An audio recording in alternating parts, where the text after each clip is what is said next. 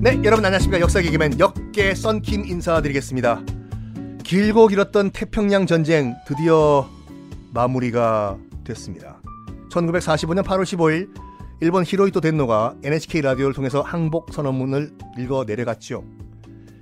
그로부터 며칠 후 구월 이일 도쿄만에 맥아더 사령관이 전함 미주리호를 타고 도쿄만에 들어와요.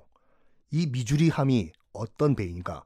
저번에 말씀드린 같이 아, 천구백사십일년 십이월 칠일 일본의 진주만 공격 때 침몰을 한 배거든요. 이거 수리해서 끌고 와요. 이 위에서 항복 선언문 사인하라고. 미군 측은 이제 맥아더 사령관이 그 위에 있고 배 위에 있고, 일본은 시게미츠 마모루라는 그 외무 대신 그 외교부 장관이죠, 서명을 했는데, 그때 그 동영상을 보면은 그 시게미츠 마모루 외무 대신이 발을 절거든요. 쩔뚝쩔뚝쩔뚝 와서 서명을 해요. 왜 다리를 저냐? 이 시게미츠 마모루 외무 대신이 천구백삼십이년 상하이의 홍쿠 공원에서 큰 부상을 당합니다. 바로 윤봉길 의사가 던진 도시락 폭탄에 다리를 부상을 당하는 그 사람이거든요. 그 사람이 살아남아가지고 일본의 외무 대신까지 오른 사람이 바로 시게미츠 마모루 외무 대신인데, 그 대신이 쩔뚝쩔뚝 걸어와가지고 사인을 합니다. 길었던 태평양 전쟁이 끝나는 순간이죠. 미주리함에서 항복 선언문에 사인을 하는 순간. 어, 태평양 전쟁 거의 처음에 말씀드렸던 백년 전, 그러니까 천팔백오십삼년이군요. 거의 백년 전에 미국 페리 제독이 똑같은 자리에서 도쿄만에 들어와가지고 일본과 미국이 어, 상당히 굴욕적인 불평등 조약을 맺었었습니까? 거의 똑같은 자리에서 거의 백년 만에 일본은 또다시 항복 문서를 써버립니다. 일본 입장에서 봤을 때는 지난 백년, 메이지 유신부터 시작해서 쭉쭉쭉쭉쭉 정말 다사다난한 백년이었죠. 백년의 마무리를 또 항복으로 끝내버려요. 자, 태평양 전쟁을 솔직히 말해서 제일 처음 시작을 했고 기획을 한 사람이 도조 히데키라고 그 일본 육군 대신 출신이면서 수상을 지냈던 인물이죠. 대부분의 일본 전범들은 덴노가 항복 선언문 읽기 전에 활복 자살로 생을 마감하는데, 이 도조 히데키는요, 지금도 약간 욕을 먹는 게 뭐냐면 할복을 안 해요. 끝까지 살아남아요. 아들들도 다 살고. 어, 특히 미군 헌병대가 자기 사무실을 급습을 했을 때 권총으로 이 보통 자결을 하면은 머리 부분을 쏘지 않습니까? 복부 부분을 쏴요. 이렇게 들어오는 순간.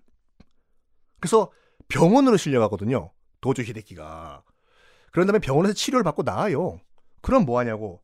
재판에서 에이급 전범으로서 교수형을 그 선고받고 교수형을 당합니다. 문제는 이 도조 히데키의 위패가 야스쿠니 신사에 지금 있다 이거죠, 지금요.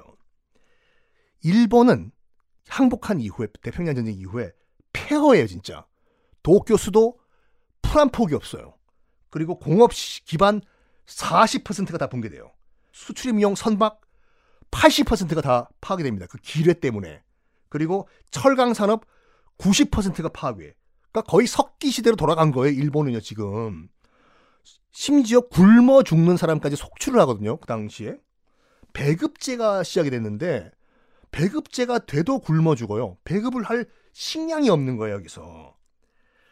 이 석기 시대로 돌아간 일본이 살아난 기회가 발생을 합니다. 바로 대한해협 건너편의 한반도에서 천구백오십년 유월 이십오일 한국 전쟁이 발발을 하죠.